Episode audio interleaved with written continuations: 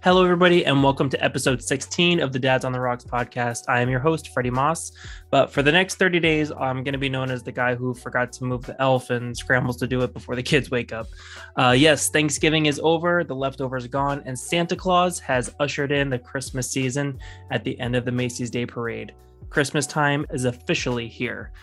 Uh, today's guest is a guy I've actually never met before, and I have next to no knowledge of, which I hope to change that right now. He co hosts a podcast called Christmas Time in the City, which, just like this one, is also available on most podcasting apps. Ladies and gentlemen, Mr. Chris Sisley. Chris, say hi to everybody. Hi, everybody. As with every show, we start with a toast. So I'm going to start tonight since I have never done that before. It's Christmas time. Let's do something new. Uh, tonight, I am having one of my recent favorites, Tito's and green olives. That's what I'm having tonight. Chris, what about you? Well, I uh, scavenged around in our fridge and found a Rogue Pumpkin Ale. This is a Blue Point Mother Pumpkin Ale in a nice little koozie there from somewhere. I don't know. Very nice. Um, and actually, while you're at it, why don't you tell our listeners a little bit about yourself and anything that they might want to know to help them get to know you? Sure. Um, I'm 40 years old. I live in Brooklyn, New York. I've lived here for about 11 years or so. Before that, we, my wife and I lived in Orlando, and then we lived there for about eight years. And then before that, we are both from South Florida. I'm originally from Chicago, but moved to South Florida when I was two ish. And that's more. I, I, have a I have a son. That's why I'm on. He's a two and a half, and yeah, he's a ball of energy. um, there's a couple things that I want to get into, especially with like the uh, having a two and a half year old. But number one, it's funny that you mentioned that, folks. Like I said, I've never met Chris. I know nothing about him, so I'm getting to know him as well. My dad moved to South Florida from Chicago when he was two, um, so that's that's pretty funny. That's a funny coincidence. Um, I personally live in South Florida as well. I've been to Orlando several times because my wife eats, sleeps, and breathes Disney. So I've been up there several times, but I do live in South Florida. I've never lived up there. Um, so that's funny. I didn't know that you lived in South Florida. I know that we have a mutual friend, Justin Banks, mm-hmm. um, and that's kind of how this whole thing came came to be. But but I didn't know that I didn't know that you lived in South Florida before. Yeah, I've known Justin since I think middle school, maybe oh, okay. even elementary school a little bit, but mostly middle school on. Okay, he was nice. he was he was my best man in my wedding. Oh, was he really? Oh, okay, cool. And I want to talk a little bit about um, uh, living in New York and a little bit about that uh, later on. But first, you've listened to the show before. Uh, we always start with a, a parenting topic, and I like to have my guests choose the topic, something that they'd like to talk about regarding parenthood. So, take it away.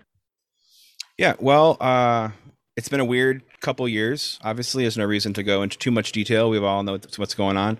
Um, I my I'm a chef by trade, but a few years ago I decided I didn't really want to do line cooking or working in restaurants or anything, so I switched over to uh, culinary education. So I was I was teaching uh, recreational classes and special events at a culinary school in Manhattan and having a pretty good time with it. And then it was what what, would happen would be people would come in like law firms would do team building exercises or uh, they would surprise like their someone's grandmother for like an 80th birthday, like the whole extended family showing up for like a cooking class, or it would just be like wrestlers doing a WWE cooking show pilot. It was it, it was all kinds of different things, no matter what day of the week it was. So it was all kinds of fun stuff.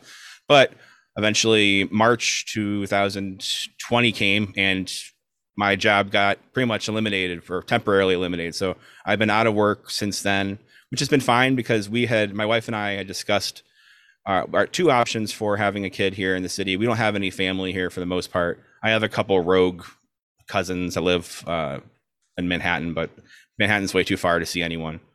Uh, so we we decided either I could go to work and we could get childcare which would cost more or less all I would be uh, making, or I could just stay home and just pick up part time and freelance stuff. So that's what I that's what I was planning on doing anyway. So when the pandemic and everything started happening, we were already in a position to kind of be okay with everything. So it uh, it felt a little bit smoother for us, and I'm sure it did for other people. But uh, yeah, I was prepared, and at that point, I was already staying home with him while she was working yeah it seems to be uh, the case that I've, I've seen with uh, quite a few people is like my sister for example she decided to be a stay-at-home mom instead of going back to work she had been in her job for i think 15 years as a supervisor uh, in communications, and she's like, you know, my paycheck is going to go strictly to childcare. Might as well raise my own kid. So it's it it makes sense to you know do it that way and have and and be in the house instead of having somebody else raise raise a child for you. So my wife and I are lucky enough to be able to alter our schedules to where we're both home every day except one day of the week. And we have grandma to to take the kids the one day a week which she's she's a little bit older but she's able to take care of the two kids. So luckily that's it's not too much of a strain on her. And, and, we're really lucky to have that that kind of support system as well. Yeah. So i think the thing that we're kind of weighing with now now that she, my, my wife she works for a nonprofit that helps people underprivileged folks that are having kind of trouble getting jobs get uh, jobs in the film and TV industry as production assistants, which is a pretty cool thing. It's uh, obviously like the lowest man on the totem pole, like you're mm-hmm. getting people coffee or just like blocking the street or something like that. But it's uh, it's good work, and they can end up making a, a decent amount of money. So it's a pretty cool thing she's doing.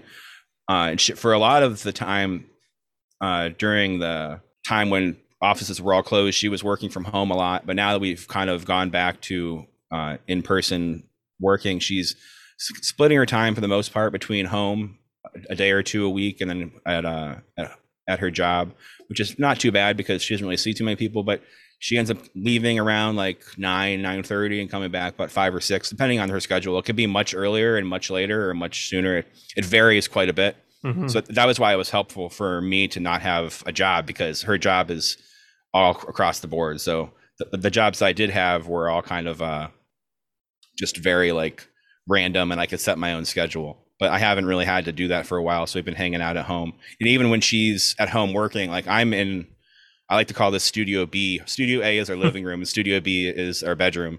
Uh, and she sits right behind me over there, and she has a little desk set up, and she'll just sit, sit here for hours, come out for a lunch break, and then go back in. And it's uh I think it was tough at first for the for a little one to kind of grasp the idea that Mama was behind the door, but she can't like go talk to him. Yeah. Or so uh, it, he's gotten pretty good with it now, and I think now that he, he's getting a little bit older now, he can kind of occupy his own time. He doesn't necessarily need to have like his mom right there. And I'm it's not like I'm not sitting; I'm sitting right there the whole time for the most part.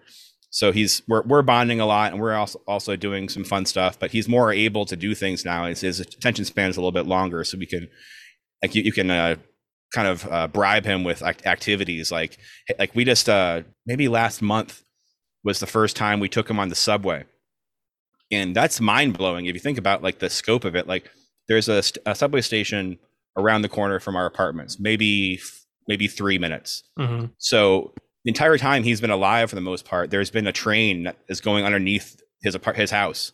So to have that be able to see that and be like, wow, there's an actual train here. Like this is the coolest thing in the whole. Like for a kid, and granted, like it's it, it, certain times a day, and and there's certain cars that aren't that, that pleasant to be with, and some of them stink a little bit or whatever else. Yeah. But that, but for the most part, in, in our neighborhood and the lines that run through us, they're not too bad. So it's kind of like a fun thing. Like we'll we'll take the train three or four stops and get out and go to a playground and then come back afterwards. So we're experimenting with stuff like that. And now also because he's learning how to keep his mask on, we can kind of like tell him to keep his mask on because we, we, can go to museums now. Like we've been to the Metropolitan Museum of Art, which was fun to kind of walk around. Obviously, he doesn't care about art or anything, and I don't really care about art that much either. But it was it was still fun to go. It was a fun uh, it was fun afternoon. But there's other museums like the American uh, Museum of Natural History with all like the dinosaurs, like the one from uh, Night at the Museum. Like that yeah. whole like like that's a place that you can go. And he's for some reason he's super into two things. He's into dinosaurs and uh, farm equipment. Farm equipment. yeah, it's just like the most random like construction stuff, like excavators and things. Like I don't know what they're preparing kids for, but he, he knows. I and I'm not even kidding you. I, I understand like how dinosaurs came and left, but he for sure knows more about dinosaurs than me outside of like how they left. Like he knows he knows every single dinosaur. It's it's bananas. Like we'll watch like videos and and he'll know exactly what it, what, what it is. And if you'll say something else, like if you say like a brontosaurus instead of a brachiosaurus or a diplodocus, he'll be like, no, no. And to, but but and, and then he'll try to like tell you what it is, but they all kind of sound the same. But it's yeah, it's I mean, still hilarious. yeah, yeah. He's trying he's trying his best to teach me about dinosaurs, but that that ship has sailed. I I think it's funny though because like I, I remember being I think it was for my third birthday. Like I got a whole bunch of like trucks and dirt that I just want to play with trucks in the dirt. I don't know what it is about. Uh, maybe it's boys, maybe it's boys and girls. I don't know. but being that age and you want to just have stuff pick up other stuff and mm-hmm. construction vehicles are picking up dirt and rocks and things like that and that just makes sense to somebody that young i don't get it i i did it and i still don't get it it's just a weird thing i guess the maybe like the idea like how we were like super into like Voltron or like Power Rangers and sure. these big giant monster machines that kind of combine. Maybe seeing like a tractor is the same equivalent to that. Like it's just like some larger than life machine that we don't quite understand, but we're like fascinated by it. Like, oh my, this and this thing moves dirt and can dig holes. I think Transformers is, is missing something there. Like they should have some kind of like big John Deere tractor or wheat thresher or something that turns into I don't know, something that can eat a world. I don't know, but well, you know, they're they're working on like uh Transformers 15 or whatever now, so who knows? It could very well be that. It could all just be farm equipment. That would be amazing. It would be a, could be a cool it would be a cool switch for sure. I'd rather watch that than some of the ones they put out before. Yeah, I lost interest after two. But if they if they did something like transforming the back 40 into in, into wheat, that I could get into what what's it been like um because i know two and a half is is a, a weird age. I remember when my daughter was was two from two and a, to two and a half she grew exponentially in her vocabulary and her maturity. And then from two and a half to three it doubled. And then from three to four it's like a kid that you can talk to and reason with. It's a whole new ball game um, i have a friend whose whose son is two and a half and he's very into I want mom all the time. So I imagine that's hard um, for any other parents that are experiencing the same thing, especially like with you guys, if your son is doing the same thing while you're in the living room with him and mom's in the bedroom working and he's not allowed to go in there and he just wants mom. Um, has it, have you guys experienced that where he's going to one parent over the other? A little bit. I don't, and I wonder if it's more so because it's mom versus dad or if it's just because mom's not available as much mm-hmm. or she like is is off the table. Like he's now he's like approached his like terrible twos and where he's like kind of testing his boundaries. I think now he's like sort of like why can't i go hang out with her? Yeah. I I, w- I don't want to not be able to go hang out with her. I'd rather be there where i'm going to slam on the on the living on the bedroom door until she opens up or something. Yeah. but i mean it, it th- those moments are fleeting and far between. For the most part he's pretty content hanging out with either of us we've i mean for the most part it's just been the two of us. We've had people visit here and there but it's really has been just the two of us. So he hasn't really i think he's grown pretty strong bonds. I'm assuming all of this he could tell you something totally different probably. I feel like we have a pretty strong bond where he like he doesn't really mind if it's just me and him for the day. Right. And I, in my buddy that I, I mentioned before it's it's opposite. He is working from home and his son is not allowed to come to where he is working. But when mom's home she's taking care of him. So maybe that has something to do with it. So, but I mean, she's your wife has been working from home for quite a while. So I, I think if it hasn't manifested like that to where he's strictly like, no, I, I just want dad, maybe, maybe that's not going to happen. I don't, I don't know that that happens with all kids. I, I don't know. I haven't met all the kids, so I don't, I don't know. Yeah, I haven't, I haven't met all the kids either. I, I wonder if it's because he's, it's, this is how it's always been for him. There's never been a time or that he remembers really where it where he wasn't around both of us probably for majority of the week like up until like i said about a month ago when she uh-huh. started having to go back to work more. So like he's always known that she's in there or, or this and that and the other but i don't I, I don't know how he i mean he seems like he's doing fine with it honestly and it's just how it works out but it kind of feels like we're somewhat getting back to uh, uh some kind of normal. So do you have any plans to go back to work? Um and if so like are you guys gonna is childcare going to be a factor in that? My, I would love to go back to work as much as I love hanging out here and kind of focusing on the podcast or whatever else we're doing. I would love to get back and to see other people besides my son and my wife. So for the most part, it's all like and like our neighbors in our apartment building, but it's not like you see on television. No one talks to their neighbors here. It's all very just like glancing eye, eyes in the hallway, but for the most part, we just hang out with each other. So I'd love to go back and see some of my old coworkers. That would be the one stipulation is that if I was going to go back to work, it would be to the same job. I wouldn't want to go back to working in restaurants or anything. So once that job becomes available, there's only like a few people that knew the ins and outs of that specific a uh, job. I can't imagine they wouldn't take me back. I've already kind of been in touch with people Um, one of my bosses, he's working now at a restaurant upstate, but he's waiting to come back to work as well. It's all just kind of waiting to see when we can be around people because it's Right. very close and hands on. So, but but yeah, I would totally go back to work if I could. But um, I think we're gonna try to do more, like I said, sort of freelance stuff and kind of things that are a little more open ended. I'm gonna try to do some. I don't really know if I want to do it, but I, I think it's a good idea. I'm gonna probably do a little bit of podcast editing on Fiverr, I think, and maybe do that a little bit Oh, nice. because it's it's it all comes it's all pretty simple when it, when it comes down to it. I don't, I don't want to get into like the nitty gritty of podcast making, but uh, it would be an easy way to make like a hundred bucks, I think. So Yeah. And we can save that for the non-parenting topic, which I have a lot of questions for Yeah. you when it comes to podcasting stuff because I'm very uh virgin in the game. But um actually I think that's a good segue. We can move on. Um something not related to parenting, something that we do when we're not being a dad or mom, something that you do when not being a parent. And we've already said it before and everybody already knows. So you guys, uh you and your wife Chris uh host a podcast podcast called Christmas Time in the City. Can you tell us a little bit about that? yeah, we started the pod. Well, she had wanted to do a podcast a long time ago. at one point, she before she worked at her current job, she worked at a prop shop. So uh, all kinds of random things would come in around her, and, and she started bringing home like microphones and mic stands and like XLR cables, and we had no idea what to do with any of it. And they all kind of just sat there for a while. Um, and then once she got pregnant and she had a kid for a while, we just we were like it's twenty four seven dealing with him.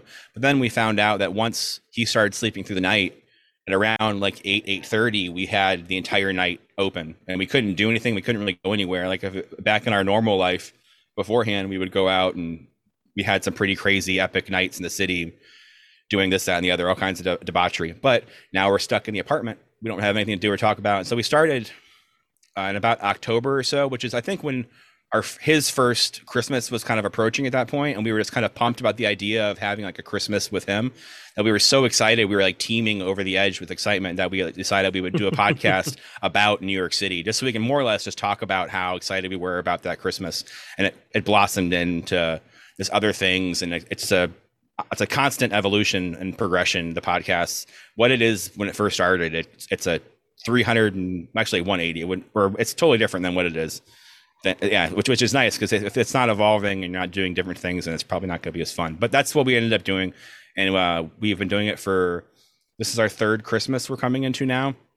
Yep. and it's been tons of fun. We're seasonally relatively popular what that whatever that means but like so Mhm. around uh, thanksgiving to the 26th our numbers are like Joe Rogan numbers, where it's like I should quit my job and do this full time, but then the 26th comes and everyone forgets about Christmas, and it's just like the hardest drop off you've ever seen, and then it kind of rides that wave until around October again, and it kind of piddles up. Well, I listened to to your show. Um, it was it was a little while ago for when you guys were doing um, Halloween because Justin had had told me about about you guys and uh, Christmas time in the city podcast, and and I said, well, well that's kind of a, a niche podcast. Like, how do they survive throughout the year? So I listened and I heard the the Halloween one and just how it is up there in the fall and the different activities that you guys can do. It's it's similar to down here. I mean, you've lived down here already, so you kind of know what it is like down here. It's summer for 50 weeks out of the year. Um, I've never lived outside of Florida. I've I've been I was born and grew up down here, and hopefully that's going to change in the next couple of months. But let's save that for another day. Um, but I think it would be really fun to see the different seasons and how things are are different up there in in the Northeast and just anywhere else around the country, where it's not just you know palm trees and sunshine for forever. But I listened to that show and I and I was like, man, I I I think that it would be so much fun getting up to the Christmas time and you know the fall leading into Christmas and, and all that. And unfortunately, I've, I've never been able to experience that. We've gotten a couple cold fronts here and there if we're lucky, and gets down to the 50s on a the coldest day. Yeah, I remember waiting for when I was in high school, waiting for the bus on on those colder mornings in like January or February, where people would have their starter jackets on and we'd be all Yep. bundled up. But but then by lunchtime, everyone was totally stripped. Like it was it was back to being like 75, 80 and humid, and it's like, oh man. Well, I guess that was that was winter. I guess this beanie that I wore this morning is going in Yeah. the garbage. I'm not going to use it for an, another year.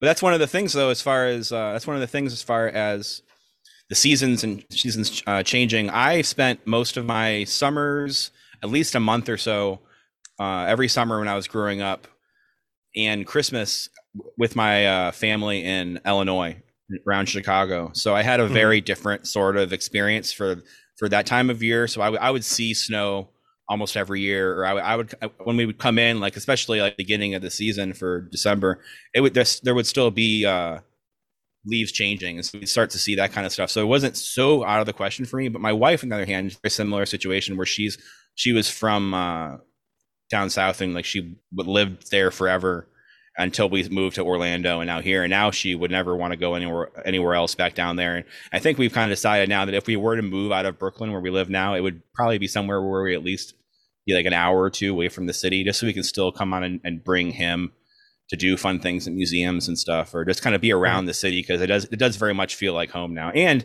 like an hour, hour, two hours out from Manhattan, you're you could be in a completely different area. Like you could be in mountains. You can there's all kinds of crazy stuff around here that you really don't see too much of because you only see a very narrow scope of what New York and New York City is. But New York is gigantic. Yeah. Well, I only saw snow for the first time last year when I was in Denver, and that was like early October, and it was on the floor and it wasn't snowing. I've never actually seen snow falling. I've never seen the leaves change. So I'm really excited to see that at some point soon. But I have no idea because I'm in this very narrow scope of South Florida that I don't know what it's like to experience anywhere else really. Um, New York is is very weird for me because it seems like such an intimidating place to visit, and I am very much so happy in my comfort zone. But from everybody that I've ever talked to, they say that they love New York and that I just need to get over that to go and visit it. But I would like to know a little bit about the city itself because you say you live in Brooklyn and Manhattan. I know that it's you know a different borough. I know a little bit about it, but I really don't know anything really about outside of that about living in New York. You as a South Florida and Florida boy, what has it been like for you and and your experience going to to New York and what is that like?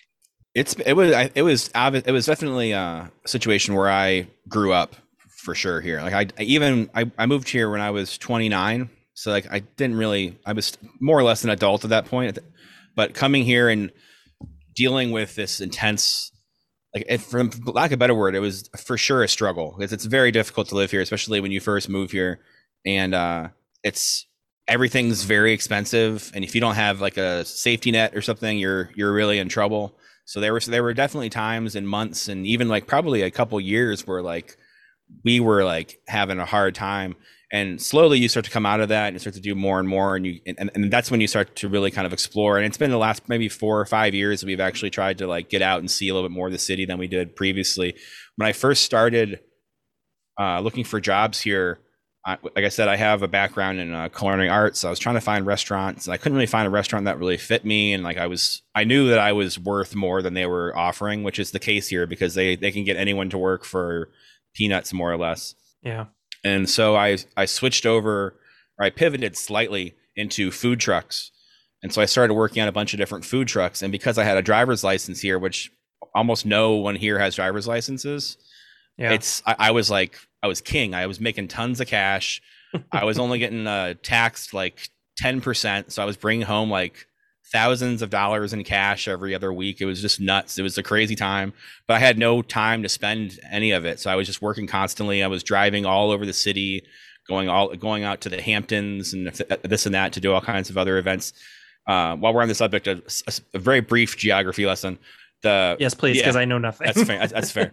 Uh, the Hamptons is a very rich, affluent neighborhood on the very, very east of Long Island. Long Island is like attached to Queens and Brooklyn. It's just mm. it, it's just like where people end up living when they get older. I guess they they move. If, if you don't move to like the villages or something, you move to Long Island. Okay. And uh, if you go out super far, it's when you start to have like celebrities like Paul McCartney has a place in the Hamptons, this and that. Uh, and then there's then as far as the the boroughs, there's starting from up north. There's the Bronx, which is pretty nice. There's uh the uh, Brooklyn, or sorry, the Bronx Zoo, which is really nice. The Botanical Garden up there. There's a lot more greenery than, than you probably think because the Bronx sounds like a hardcore place that you hear like in like rap songs and stuff. Yeah, that's what I was thinking of. There's certainly that that kind of area, but from, it's a lot nicer than that. Then there's Manhattan, which is what people kind of assume is all what New the York city? city? is. But that's for, for anyone that lives in in New York City calls Manhattan the city. Right. Um, and then there's Queens and Brooklyn, where we live. Bro- Brooklyn is the most populated uh, borough in in New York City in the five boroughs uh, by far. It's much bigger. And then there's Staten Island. Staten Island is it's a you can only get to it by ferry or by car on a on a on a on the bridge. There's no walkway or anything. So you're for the most part, they don't want a lot of people from from people from Brooklyn going into Staten Island. It's very very residential. Mm-hmm. It reminds me of I know Cop. I think Copland was like in New Jersey. Do you remember Copland with uh, Sylvester Stallone? Was that Sylvester Stallone? I think it was. I have no idea what you're talking about. So sure. Cop, Copland was a movie about uh, cops. Obviously, I think it was Sylvester Stallone. He he put on a, quite a bit of weight for the movie, and it just it, it was it was about how basically all the cops lived off island. So they, none of the cops in Manhattan live in Manhattan. They live in Staten Island or, or Jersey City or something like that. So that's a lot. That's, that's a lot of what it is. It's a lot of like uh, police officers and law enforcement, and it's more residential than some of the fast paced stuff of like Brooklyn and New York. Um, Manhattan or Queens or something. Is Queens and Brooklyn uh, very residential, like not with the high rises and stuff like that, or is it still very um, residential, like with kind of like the sub suburbs of like South Florida, like what I'm used to? Sure. The further you get away from the East River, uh, because there's a river that runs on the west side. Uh, that's the Hudson River of Manhattan, and then on the East River of Man- is uh, East River, if if the closer you are to the East River on, in Brooklyn or Queens, you're going to have like Long Island City or like downtown Brooklyn, and there's high rises there because it's now like Manhattan is spreading out into the boroughs like that. Mm-hmm. But if you go further out, like where I'm at, I live in a relatively residential area. I live in a, an apartment building, but it's very residential. There's mostly houses over here. There's not a whole lot of high rises, and the same can be. It's true for like uh, once you get out a little bit more east into Queens and and if you get north into the Bronx as well, sort of the same thing. So that there there's a lot of area that's not like the city that you probably think it is. But gotcha. Yeah. I kind of want to get back to the Christmas theme of the show. Um, have you guys been to, since you have lived up there for a little while, prior to kids or prior to your son uh, and with your son? Have you guys been to different areas of the different boroughs and things uh, for uh, Christmas related activities like like Times Square and um, Rockefeller Center is what I think of because that's what I see in every single movie ever um, for Christmas and and things like that. But are there other things in the other boroughs that you guys have ever been to? Yeah, I mean, when we first moved here, it was that was what we did. We would uh, go to places that we had seen and were familiar with on television. So we would we would find ourselves just hanging out at Rockefeller Center, and we lived probably 45 minutes from there on train. But we would just do that or go to Times Square, and we would kind of branch out a little bit here and there, but for the first few years, if we ever did anything, it was mostly just going to places that we had seen and been to, like on vacations and stuff. And so we we'd been to the tree lighting ceremonies a couple times at Rockefeller Center, and we I don't know how it was on accident, but we accidentally ended up walking uh, down towards Times Square on January 31st, like not even realizing in our heads that it was New Year's Eve because in, in New Year's Eve and time, December 31st or January, January. Oh, wait, yeah, wait a minute. Yeah, December. I have no idea. I, okay. I, I, I, was like, what the hell happens on January 31st? I don't have a job anymore, so day, days are fluid to me. the calendar is just a just a suggestion. yeah, but on New Year's Eve, we ended up walking towards Times Square, and uh, during like the normal times, there's like a million people there, like in just like yeah. a this like small little area of space. So like you, you we, we maybe got like 10 blocks away from Times Square. And at that point, it was packed. Like you oh, couldn't Jesus. get any closer than that. And, and it was the same sort of situation. We went to go see the first time we went to go see the Rockefeller Center Christmas tree lighting. We ended up standing on a side street and they had a, a big projector television there and they were playing all uh, the uh, musical performances and Mariah Carey and this and that.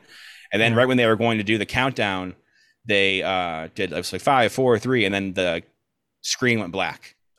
And so like there's we're it's punch. probably like three thousand people like standing around us in the side street. They all just went oh, and then you could see, and, and, and, a couple seconds later you could see off of the reflection of the lights around all the other buildings the Christmas tree go on. Oh, and so like oh man that, that's not great. So like we start pushing forward and there's uh police officers there saying like, "You're not going to see the, the, the tree today. Turn it back around." And there's just like a three thousand people all at once for like, "Yeah, right." so we all just kind of decided we were just going to go, and it's like it's, it's nothing like malicious. We just want to walk by the Christmas tree. Yeah. And so and th- that was what I ended up doing. We ended up walking by. A couple years later, we were lucky enough to get a more VIP uh, view of the lighting, which was nice, and that was through Kristen's job. Uh, we were inside one of the buildings in Rockefeller Center, so we, and there was like hors d'oeuvres and stuff. And while we were sitting there, we were kind of looking out where we were the, a couple years before. Like, man, it was really shitty over there. It's Yeah. way better over here inside where there's like prosciutto Peasants. and stuff. Yeah, look at these people not even drinking warm wine.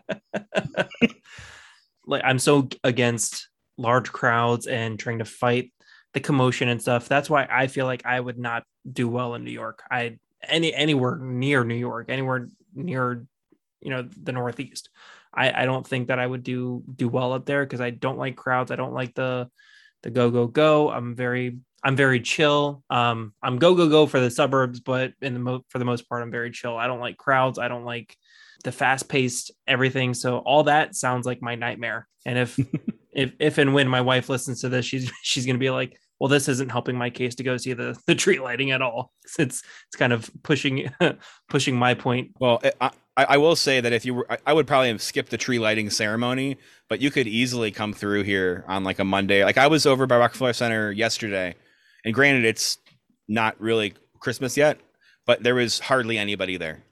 Like Yeah. there, there are points when there's no one there, but the problem is people like to come at these times when there's like a lot going on, like the tree Yeah. lightings or like New Year's Eve. New Year's Eve. and those those things it's crazy like if or, or if you like there was one time we ended up going um to coney island on the fourth of july just to, to check out the hot dog eating contest and that Mhm. ended up being a huge thing That's got to be super packed. that too. was that was insane that was so busy but the funny thing was as soon as it was over the it almost immediately disappeared like it was so it was it was so empty that we went in inside nathan's and ordered hot dogs with no wait wow. like everyone left like immediately after it was wild. over yeah I feel like it's almost like superficial that like people are there for the the very the very well known things like the tree lighting and the and the ball dropping and the hot dog eating contest. That people are there for what people are known for, and then once it's over, it's like, all right, I got my pictures. Now it's I'm gonna go home and post about it or or whatever the case is. Like, which is fine. Like that people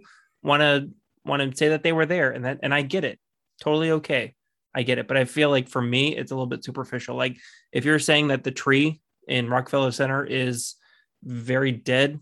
Uh, when do they light? Oh, I don't even know when do they light the tree. They the tree is arriving next week from New Hampshire, I think. It'll probably be the first week in December. I don't think they've officially announced when, but it's usually the first week of December. And then it's up up until like maybe like the first or second week in January. So there's plenty of time to come see it like when after like the big pomp and circumstance thing happens. yeah. So like second week of December, it's probably very low key, especially middle of the week. For sure. Like that. That I'm about. Like I'll go and see it. I'll stand there for a few minutes wherever Kevin McAllister stood. You know, in Home Alone 2. My wife would get a great kick out of that, and I I could use that to not go and see the lighting ceremony. The ceremony too, I think uh, it's going to eat up a big chunk of your time while you're here because it takes like yeah. if, if you do get a spot where you actually see the the tree, you're you're pretty much investing the evening and being there. Much like if you go to, I'm- I I can't imagine you'd want to go to Times Square for the ball drop, but those people have been there like since the, that morning, just like sitting in that one spot Oh no. for like 12 not. hours, which is it's absolutely not something I would do. It- considering that there have been years where it's been like 10 degrees there and people are still just hanging out, get trying to get a glimpse of Ryan Seacrest or whoever's there now. Yeah, no, and I could care less. I remember there was a couple of years ago. Um, my daughter, I think, was uh she had just turned one and we put her to bed. She was sleeping all night at that point, And I set up a whole nice thing where I had like steak dinner, like that I cooked and everything. And we were in the pool at I don't know, it was maybe 80 degrees outside on New Year's Eve. And we were in the pool. We had already had dinner. We had a bottle of wine and the candles and everything, watching the ball drop. And I'm like, I would take this a hundred times over instead of being in the crowd where it's freezing and just a bunch of people and fighting to get there and waiting all day. I said, I will take this any day of the week. Absolutely. Uh, is there anything else about the podcast that you want to put out? I feel like this is kind of Christmassy. It's kind of like should I go to New York or not? yeah, I mean that was the intention with the podcast, and especially with this this, this last year of episodes, we've been trying to figure out more ways to make it so it's not just the two of us talking to each other about like what if if Lady A is going to come and sing at the Rockefeller tree lighting ceremony or something. Uh, we, have decided to have guests on. We've had guests on that are from Christmas podcasts. We've had guests that are uh, from New York. We haven't had guests that were absolutely not from New York. We have uh, we have, actually the uh, the guy that I was waiting to hear from for this week. He finally got back to me today, but he's uh he's an actor on, on a TV show. But he also did oh, he okay. also did Broadway. So I was like so I was like I really want to have this guy on the podcast because like he has a sure. pretty good like he like he played like Buddy the Elf on Broadway. Uh, we've been trying to do things with the podcast where we were able to kind of inject information into people somehow. Like mm if you were considering coming to New York City and you maybe wanted to know how many acres uh, Central Park is, or maybe just like if you're worried that it's mostly like smelly garbage town in New York City, and, and to know that yeah. there's like a lot of trees and there's a mo- there's a lot more parks than you probably are aware of. That's kind of a cool thing. We kind of poke fun at some of the stereotypes of New York City as well. With like the our we have a segment on the podcast that we've been doing where we talk about different uh, 911 alerts that are mm-hmm. that are mm-hmm. coming up through the through the city, and some of them are like pretty ridiculous, like um, man dressed like like Batman standing on top of building. And it's just like the, the craziest stuff happens here. And, and if, if you, what are you doing here? This isn't Gotham. exactly. And so if, if we can kind of inject that kind of like humor into it and kind of create an idea of of New York City, it's a little bit more different than what they're probably used to. Then that's awesome. And if they want to come up to hang out in New York City for Christmas, that's great. I would say as far as like Home Alone 2 is like our bread and butter. Every like everyone yeah. likes talking about Home Alone 2.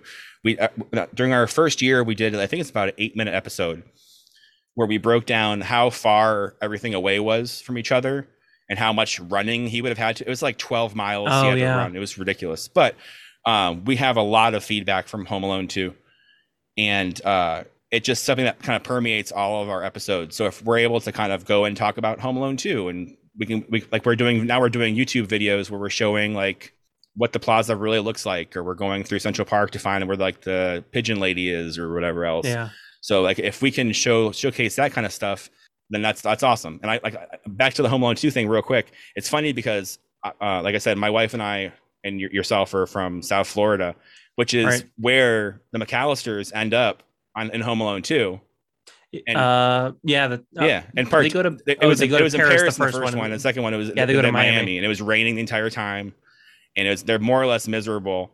And Kevin ends up in New York City, and so it, I'm there was a, a while back a few years ago where someone in our family was asking us like, "Are you ever going to come down to South Florida for Christmas?" We are like, "Why would we do that? Like, any any other time of year would be would be acceptable, but there's certainly no chance." It was like such a bad idea that it was like where the McAllisters got dumped in Home Alone 2. Yeah. It's like a, it's like a bit. and not to say that it's not fun if you live there. Like I had a lot of really fun Christmases when I was a little bit older after I stopped going to visit my family there and it's all about who you're hanging out with anyway. So if you can have fun doing something for Christmas that's fun, but in a larger scope of it, I would much rather be somewhere like like here than like at my mom's house. Yeah, absolutely. Like I I've spent every single Christmas down here in South Florida. Like it's I know nothing else, but from everything that I've seen in film, it's there's so much more potential to have a white Christmas or some kind of more familial Christmas and like you know with with sweaters and just going outside putting up lights and it's cold like being the Clark the Clark Griswold trying to put up lights. And and I, I mean I know it's a little bit cliche but I literally just did that yesterday, putting up the tree, and uh, and my wife is sitting on the couch, and my son is climbing up the ladder where where I'm on, trying to put the star on, and my daughter is saying, you know, why haven't you put the star on already? Like, put the star on. I want to see what it looks like. And I'm like, I I can't wait for some Jack Daniels. so I I feel very much so like Clark Griswold in that. So and I kind of like relate to that, but I don't have that cold. Like the only cold that I'm getting is from the air conditioning being 75. Like I go outside and I'm sweating getting the mail. So I would love to to be in a setting where I'm wearing a, a wool jacket and a hat, just having that real Christmas feel instead of, you know, s- sweating on on Christmas Day. Yeah, wearing shorts or whatever it is. And uh, I've I don't think I've ever worn worn pants in on Christmas Day ever. that, that that that that's a fun thing then because you're in a position where you have the option to get, to do other things for Christmas. Like we're now, especially now we have the podcast, it's just like impossible for us to think about doing anything else for Christmas. But if we lived like in the middle of nowhere, it wouldn't be that hard to, to, to think about maybe like spending a week in New York City and checking out Christmas up up here or going to like Alaska or anywhere else. You can go to like fin- Yeah. Finland or whatever and see all these different versions of Christmas and how they celebrate it. We we talked to someone on our podcast that the episode isn't coming out until like later in December, but you'll probably be, if you're listening to this, you can listen to it in a week or so. Uh, he's from New Zealand and his Christmases are like totally different. Like like it's summertime there for Christmas, so it's crazy. And like I I was I was so fascinated with the idea of I I I, I felt so, so so silly asking him, but I asked him if they put icicle lights up on their house. So I, couldn't fathom like w- w- would you do that? Like would you still would Yeah. you celebrate like a winter Christmas No, somewhere no, where it's like yeah? And he went through all he's like yeah, it's, we we celebrate sort of more traditional like American or English Christmases in that regard, but like they'll go have like a picnic at the beach on Christmas Day, which is just like Yeah. which like I can almost relate to, but like I like it's a extreme version of South Florida, I think. But there's so many different versions of Christmas. Like I wouldn't mind doing that. It's like a 19 hour flight though, so I probably wouldn't want to go to New Zealand. But I mean, there's places I'd love to go to check out eventually. well, that makes me think of two things. One, um, Olaf's Christmas Christmas adventure, where he goes and talks and like in his song, he does all the different themes and traditions of what people do, which I'm going to get into on on the next episode. Stay tuned. Um, but the other thing is on Bluey, where it takes place in Australia and it's hot, and the Christmas episode is called Christmas Swim, and they're all in the pool Mhm. it it's it's wild that it's that Florida is very much so like uh Australia in on December 25th. It's it's crazy. Um by the way, Bluey if you haven't watched Bluey is fantastic. I I feel like I'm inadequate uh, compared to the dad. I we're we're trying to get back into Bluey. He was into Bluey for a while. Uh, we're we're we're on to Mickey Mouse currently. It'll probably go back to Cars, and then every once in a while he'll dip his toe into Blippi. But we always try to pull him out because Oh. I can't deal with Blippi. And now there's like now there's him. like two Blippis. Like there, there- there's, there's there's like a younger Blippi, which I don't understand what they're doing, and it's it's such a bizarre thing. I just I I don't want to and I don't want to watch some grown man go down and jump down to a ball pit and around some other children. It just seems very strange to me. you know, it going back to a a, a parenting uh uh scope of things. Um we were letting our, our daughter watch YouTube for for a long time, but we were very closely monitoring everything that she was watching. Um, it was all like Katie's classroom, which I love. Um, she it's it's educational. She's very good with kids. I love Katie's classroom. She was also uh, watching like Super Simple and all the the songs. They're they're very repetitive, and that's what they like. And I get it. Super Simple, great. And then it got into like Cocomelon. I'm like, okay, kids like it. It's a little annoying, but I can deal with it. And then Super JoJo, I'm like, it's more annoying, but it's kind of like Cocomelon. Okay. And then she got into like Blippi, and I said, no, I'm done. Yeah. No more YouTube. This because because she would just sit there and watch and be a zombie, watching kids play with other toys or watching Blippi go into like playgrounds and stuff. And I said, no, absolutely not. You're you're not learning anything. It's mindless and I would rather you go play with toys than watch kids play with other toys, which to be fair is kind of hypocritical for me because we watch football Mhm. instead of going out to play football. We watch Twitch instead of going to play video games ourselves. I get it, but at this age in their development, it's a whole nother ball game. So I I put my foot down there. My uh my patriarchal foot down. I said no more YouTube. So um she hasn't watched YouTube since uh uh since my son was born, which was 11 months ago. Um when my wife and I were both home for you know an extended period of time, we completely did away with YouTube and all all together. And it's been fine. She she asked about it. She I know she watches it at grandma's, but I can only do so much. So what we've been doing with his he he has a tablet that we we we let him use when we're on when we're t- we're, we're driving places or like for maybe a half hour an hour before he goes to bed or something just to kind of occupy him while we kind of straighten up after dinner things like that but a lot of times what we'll do especially in the car is we won't put it on Wi-Fi, we'll just have like a bunch of stuff already downloaded onto it from YouTube. Yeah. That way we can make sure that there's it's only going to be like a certain number of videos or types of videos that he watches. But like there there are things that he ends up watching that we have like every when, when we when we do have it on Wi-Fi, say we're doing something on, or we want to watch like uh like a, something on like Disney Plus or something. Eventually he'll like start kind of scrolling in and doing all kinds of other stuff. But so we'll have to go through and kind of like remove from the history and like block Yeah. those specific things. And it, it's just how it goes, I guess. we try to just just try to be be careful about it. But he certainly doesn't like need it all the time, which is helpful. Because I've seen people like kids that are just like they need to have screen time like twenty four seven, and he's pretty good about Yeah. Sitting around and coloring and playing with cars and stuff, which is nice. Yeah. Um, I want to go into our next segment, which is tell me a story. I want you, Chris, to tell me a story. Could be parenting, non-parenting, anything that you want. Tell me a story. I'm going to tell you and your listeners a story about the first time that we took our little one to meet Santa Claus. Uh, Yes. Yeah, this was it was a fun time. Growing up, the only times I had ever seen Santa Claus were either at like church things or um, at the mall. Like I mean, I- in the middle of the mall, they have a little strange setup with a bunch of just like cotton everywhere and Sure. all that all that stuff. But we uh we'd wanted to go to Macy's to go at the, the 34th Street Macy's to do like the whole like Santa Land experience for a long time, but it felt really strange to do that as adults without a kid. So as soon as we had I'm sorry. Is that where like Miracle on 34th Street it's a- comes? yeah, it is. It's uh it's Okay. um uh, Macy's on 34th Street. It's uh the what Gimbels in the Elf was supposed to be. Gimbels Right. Gimbels was a real place, it was a real department store, but they used the name Gimbels because they couldn't use, use the right use you couldn't use Macy's. So uh but yeah, it's just like that. They filmed inside of Macy's for like the escalator scenes and stuff. It's like 11 floors. It's this giant the whole block is Macy's. And inside Okay. Macy's they have it's called Santa Land. And uh Santa Land is surprisingly very similar to what the Santa area was in in, in Elf.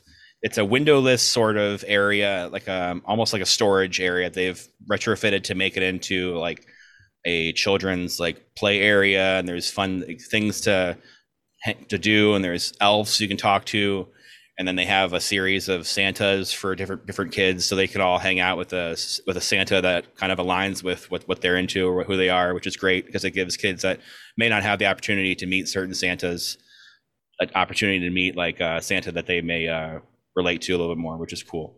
But uh, so we we got to Macy's in the afternoon. I think we did it around November because we were gonna consider. Yeah, we were gonna use the picture for our Christmas cards that year, so we wanted to go early as we can.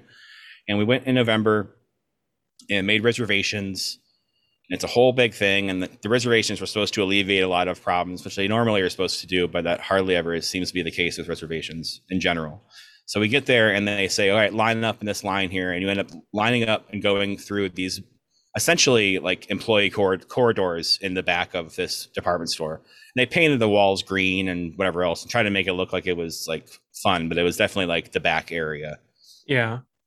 and we were in that line for probably 45 minutes or so and it's it's a very it was a very slow line for the most part at least it felt slow because of all the people around us and it's a lot of those people that you see like out doing like influencer pictures with their kids like hanging out like just like the kid doesn't want to be there. Don't you don't need to like hang out by like by the beach just so you can get a picture of you and your child and and just like uh just like tag like the shampoo that you use in it or something to, but uh it's so it was a lot of like over zealous uh parents least that's what it felt like maybe compared to what we were because we're, we're pretty down to earth so like all that stuff seems so foreign to us like moms were doing their makeup and trying to make them make themselves look like as, as good as they possibly could for the opportunity to get a picture next and that, that's not what santa's about that's not what christmas is really about i mean No, I- I- not at all. I get the idea of wanting to look nice for pictures, but I mean, like, it's some you don't need to like, you don't need to do contouring or something. You don't need to have like a whole face of makeup on. You can just, just it just seems strange, but whatever. It's not my deal. If people feel comfortable with that, I'm not gonna like, I'm not gonna harp on it too much. But it was a lot of that waiting in line. So we, we finally get into the the first area that is Santa Land, and it's themed amazingly. There's a big tree in the middle with a face that kind of talks. It reminded me of like the playground at McDonald's back in the day. Yes. Where you're like, I, I don't know if anyone did anyone else climb on top of the tree. I have like Uh, vivid I memories. Yeah, I, I have vivid memories of climbing on top of the the trees there, like just like abusing all of the the playground equipment they had here. I'm sure I'm sure that's why it's gone because people were just like breaking their legs constantly. This is why we can have nice things. Yeah. and so we were going through that, and there's uh elves there. They're just kind of, for the most part, they're they're I, I don't want to say out of work actors because they're working as elves, but it's just Yeah. people like kind of like fake building things, and you walk next to them, and they're like, "Hey, how are you?" Like, I'm making this for some kid, and you can watch them like just like hammer like some like peg into something for uh, repeatedly over and over again, and flip it and undo it. Uh, and so we went through that, and that was a whole other process. And there's always other picture opportunities and stuff, and they're always just selling you stuff. Like it's like, well, you, afterwards you can buy a flash drive with all the pictures on it for like fifty bucks. Like Mm. I don't want to do that. We shouldn't. I don't. What am I, what am I gonna do with a flash drive? And so uh, we we we finally get to meet our Santa, and this is our first year meeting Santa with a kid, or like seeing a kid react to Santa. So as soon as we come around the corner, they have like it set up so it's there's no doors. It's just a corner you kind of turn, and suddenly you're in like his little workshop, and he's sitting on a chair. And uh, my wife comes in with uh, with our son, and the first thing Santa says is point him the other point him the other direction, and we're just like what? Like thinking like what is he talking about? so we're thinking like maybe it's like a surprise thing or something. And so I, she kind of disregarded it and walked up to him, and the baby goes like crazy because the baby's like, "What is this like caricature of a thing like I've seen like on like my ornaments in the Christmas tree or like like cartoon ver- like versions of him. Like suddenly there's this real life life size thing that's like almost terrifying. And so she, he starts kind of tripping out a little bit. And he says, and then Santa says again, like, just have him look over there for a few seconds so he doesn't see me. Because if he sees me, he's going to go crazy. And obviously, he's, he said it in a like the, all the Santas at the Macy's, at least that Macy's, are like 100% Santa. Like Yeah. when they like when they when they clock in, like they, you can't talk to them as not Santa.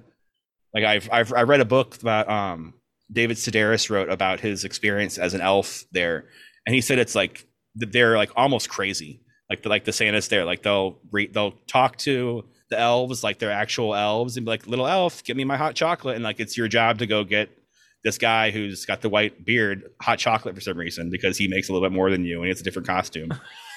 but like they're like Character actor, I like yeah, it. they're He's hardcore. fully into the role. They're very into it. Uh, they're trying to get rehired for the next season, I'm sure. But what- for whatever the case may be, like they're they're super into it, but they know exactly how to deal with it.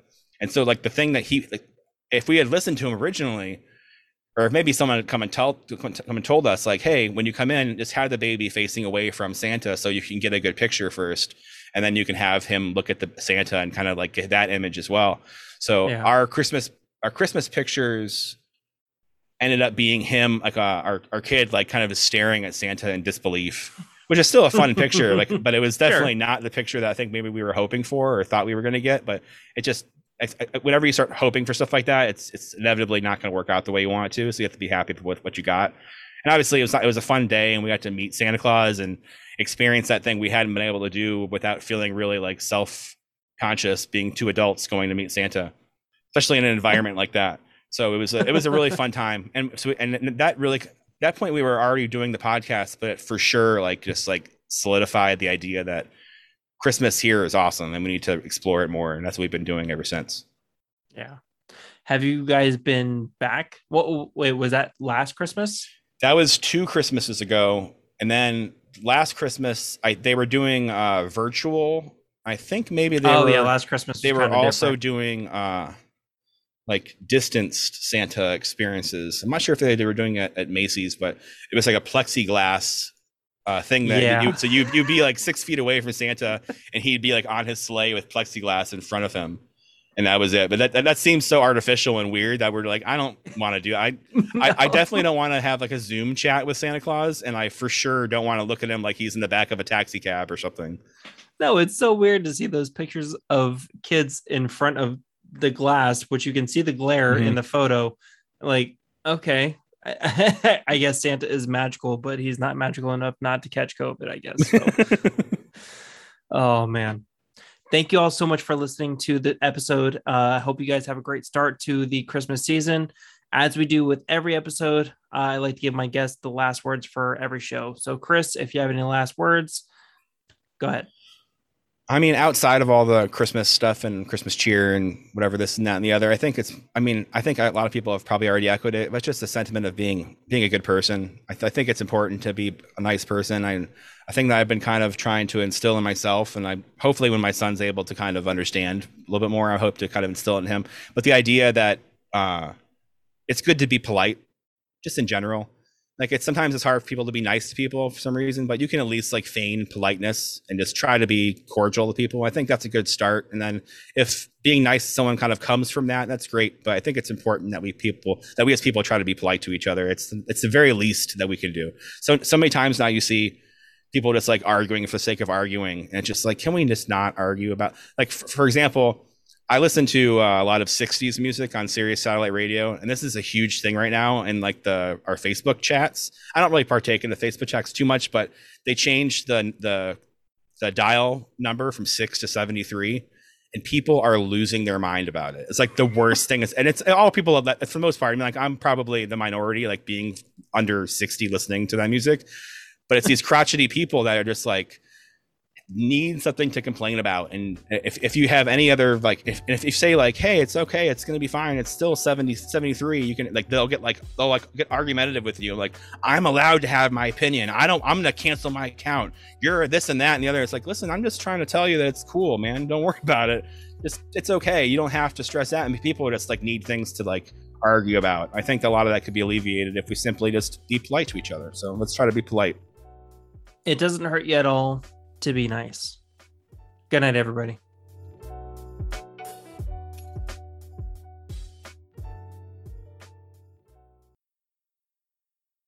Good night, Daddy. Good night, baby.